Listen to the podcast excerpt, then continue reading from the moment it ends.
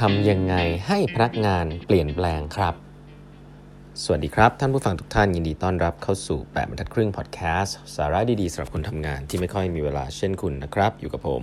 ต้องกวีวุฒิเจ้าของเพจ8บรรทัดครึ่งนะครับนี้เป็น EP ที่ 1566 แล้วนะครับ ที่เรามาพูดคุยกันนะครับ ก่อนอื่นนะครับคลาส Design Thinking Master Class นะครับ ตอนนี้ใกล้เต็มแล้วนะครับ เหลืออีกเพียง 3 ที่นั่งเท่านั้นนะครับ ใครที่สนใจจะเรียน Design Thinking แบบ Full Stream เลยนะครับ 2 วันเต็มนะฮะ Workshop แบบ Stanford Design School นะครับ ผมกับเพื่อนๆอีกกว่า 10 ชีวิตนะฮะ จะมาร่วมจัดเวิร์กช็อปให้ทุกๆ ท่านนะฮะครั้งนี้เป็นครั้งสุดท้ายแล้วนะครับ ของปีนี้นะครับ ใครที่สนใจเกี่ยวเรื่อง creativity การเข้าใจลูกค้า การลงมือทำทดสอบ prototype นะฮะ ก็มาลงเรียนกันได้นะครับ ลงรายละเอียดได้ใน Facebook Page ของ 8 บรรทัดครึ่ง แล้วก็ Line OA ของ 8 บรรทัดครึ่งนะครับเครื่องหมาย add แล้วก็8 half ครับ e i g h t h a l f นะครับวันนี้นะครับภูมิใจนำเสนอนะครับหนังสืออีกเล่มหนึ่งซึ่งกำลังอ่านอยู่นะฮะแล้วก็เป็นหนังสือที่ ผมคิดว่าน่าจะดีมากๆอีกเล่มหนึ่งนะไม่ใช่น่าจะดีอะคือดีเลยนะครับอ่านง่าย แล้วก็คนอาจจะไม่ค่อยรู้จักเท่าไหร่หนังสือเล่มนี้มีชื่อว่า What Your Employees Need and Cannot Tell You Can't Tell You นะคือ cannot tell you นะฮะ Adapting to Change with the Science of Behavioral Economics นะครับหลายท่านจะรู้ว่าผมนี่เป็นแฟนคลับของเรื่องของ behavioral economics มาในช่วง 7-8 ปีที่ผ่านมาเนาะ เศรษฐศาสตร์พฤติกรรมเนี่ยจริงๆก็มีคนดังๆ อยู่เยอะพอสมควรนะครับแต่คนที่ชื่นชอบคนหนึ่งมากๆนะครับก็ให้อ่านหนังสือชื่อว่า Thinking Fast and Slow นะฮะ System 1 System 2นะครับอันนี้เป็นหนังสือที่ดีมากๆนะครับของ Daniel Kahneman นะครับรางวัลโนเบลซึ่งศาสตร์ของหนังสือแก๊งประมาณนี้มันก็จะมีเป็นแก๊ง professor นะครับที่ได้รางวัลโนเบลนะครับไม่ว่าจะเป็น Daniel Kahneman Thinking Fast and Slow นะครับหรือว่าหนังสือ Nudge ของ Richard Thaler นะครับ ซึ่งก็ต้องบอกว่าแก๊งนี้เป็นแก๊งที่อาจจะดูอ่านยากนิดนึงนะฮะแต่ academic ประมาณหนึ่งนะครับแต่อีกค่ายหนึ่งซึ่งผมชื่นชอบแล้วก็นำมาใช้ในการทำงานค่อนข้างเยอะมากเลยนะครับ อาจจะ practical มากกว่านิดหนึ่งนะฮะก็คือของ Robert Cialdini นะครับเป็นนั้นการขาย Robert Cialdini เนี่ยคือเขียนชื่อว่า influence นะครับเล่ามาซะยาวก็คือแค่จะบอกว่าหนังสือเล่มนี้ที่ผมเล่าเนี่ยของ what your employees need and can't tell you เนี่ยหนังสือเล่มนี้เขียนคนเขียนคือ Melina Palmer นะฮะ แต่คนที่เขียนคำนิยมให้ชื่อ Robert Cialdini นะครับพอเห็นแบบนี้เนี่ยผมก็ต้องหยิบเลยนะผมซื้อหนังสือจากคำนิยมค่อนข้างเยอะนะครับ แล้วก็พอเปิดอ่านก็ไม่ผิดหวังเลยนะครับ เพราะเป็นหนังสือที่อ่านง่ายนะครับ แต่ว่ามาใช้งานได้ในหลายเรื่องนะครับหนังสือเล่มนี้เนี่ยมันมีตีสิสที่ประมาณว่าแบบทุกๆเรื่องนะครับในการทำงานเนี่ยมันเป็นเรื่อง change ทั้งนั้นนะครับเวลาเราอยากให้ใครทำอะไรในองค์กร เราจะไปบอกอะไรเขาสักอย่างเนี่ยหลาย ๆ ครั้งคือ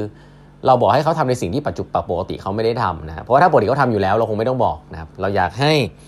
เขาลองทำ process ใหม่ๆ เราอยากให้เขาเเจอเพื่อนร่วมงานใหม่ เราอยากให้เขาไปพูดคุยกับหัวหน้าคนใหม่ เราอยากให้เขาเปลี่ยนสถานที่ทำงาน เราอยากให้เขา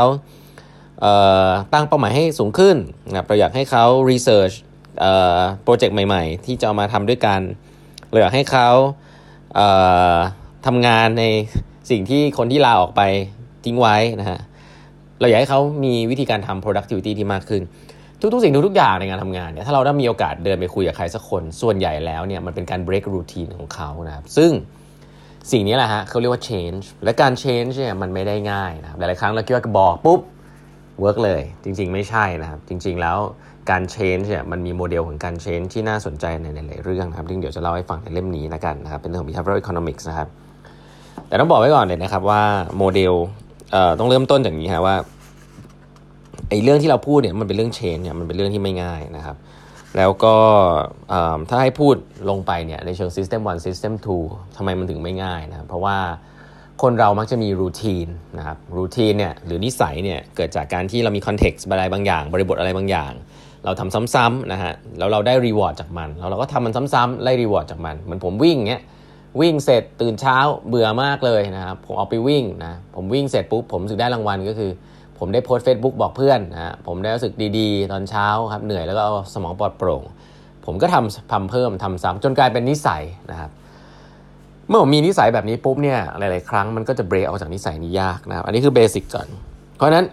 ผมก็ได้กลายเป็นคนที่ predictable มากขึ้น ก็คือมีนิสัยอะไรบางอย่าง ทีนี้ในการให้ที่ทำให้คนเนี่ยมามาเปลี่ยนอะไรเราสักอย่างเนี่ยมันอย่างแรกก็คือว่ามันใช้เรื่องของลอจิกอย่างเดียวเนี่ยค่อนข้างยากนะครับ เราเราจะทราบกันอยู่แล้วเนาะว่ายกอย่างเช่นการออกกำลังกายอย่างเงี้ยเราทุกคนรู้หมดนะฮะว่าจะต้องออกกำลังกาย ต้องกินอาหารที่มีประโยชน์ต้องดูแลสุขภาพ แต่น้อยคนนักที่จะทำได้นะครับเพราะอะไร เพราะว่า logic เนี่ยมัน work ครับ แต่ว่าเราไม่สามารถห้ามหรือต้านทานจิตใจ emotion ของเราได้นะครับโมเดลที่มีการพูดกันถึงบ่อยๆนะครับว่าเราควรจะใช้มาลองนึกดูนะครับก็คือเรื่องของ โมเดลคนขี่ช้างนะอันนี้อาจจะเคยได้ยินในหนังสือหลายๆเล่มนะหนังสือเล่มหนึ่งที่ผมชอบมากๆชื่อของเรื่อง change คือว่า switch นะครับเป็นคนเจ้าของโมเดลนี้เลยก็ได้นะครับ ซึ่งไปดูย้อนหลังกันได้นะครับ ไปฟังย้อนหลังกันได้นะ ผมว่าจะเล่าไปสักหลายปีอยู่แล้วเหมือนกันนะครับหนังสือชื่อว่า switch ของ Chip Heath กับ Dan Heath นะซึ่งโมเดลคนขี่ช้างคืออะไร ก็คือว่า logic เนี่ยคือคนที่ขี่ช้างอยู่เหมือนจะควบคุมช้างถูกไหมแต่ว่าอารมณ์เนี่ย คือตัวช้างนะครับให้เรานึกภาพครับว่าเราเห็นคนที่เดินเดินอยู่พนักงานน้องๆ หรือพี่ๆที่เดินเดินอยู่ที่เราอยากจะเปลี่ยนเขา ให้นึกภาพว่าคนคนนั้นขี่ช้างอยู่ฮะคำถามก็คือว่าเวลาคุณอยากจะให้คนคนนึงเปลี่ยนเนี่ยคุณคิดว่าคุณควรจะทำพูดไปที่คนขี่ช้าง หรือพูดไปที่ช้างคำตอบก็คือว่ามันขึ้นกับอารมณ์ฮะถ้าอารมณ์มันนิ่งๆถ้าอารมณ์นิ่งๆ มีความอยากทำอยู่บ้างเนี่ย การที่คุณใช้ลอจิกเนี่ยคนขี่ช้างก็จะสามารถบังคับช้างได้ให้ไปในทิศทางที่คุณต้องการได้ แต่ส่วนใหญ่แล้วเนี่ยการ break routine เนี่ยมันคือการที่อยู่ดีช้างเดินอยู่ แล้วคุณไปใช้ลอจิกเฮ้ยทำอย่างนั้นสิควานช้างเนี่ยอยากจะทำให้ช้างเดินตามนะอยากให้เปลี่ยนนิสัยแต่ช้างมันไม่ยอมนะช้างเนี่ยแหละคือตัว emotion นะครับช้างเนี่ยแหละครับคือตัวที่เราจะต้องโฟกัสว่า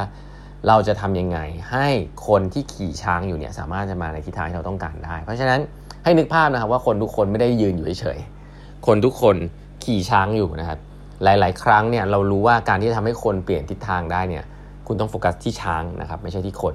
โฟกัสที่ emotion โฟกัสที่เหตุและโฟกัสที่ความรู้สึกนะครับทำให้เขาอินนะฮะมากกว่าโฟกัสที่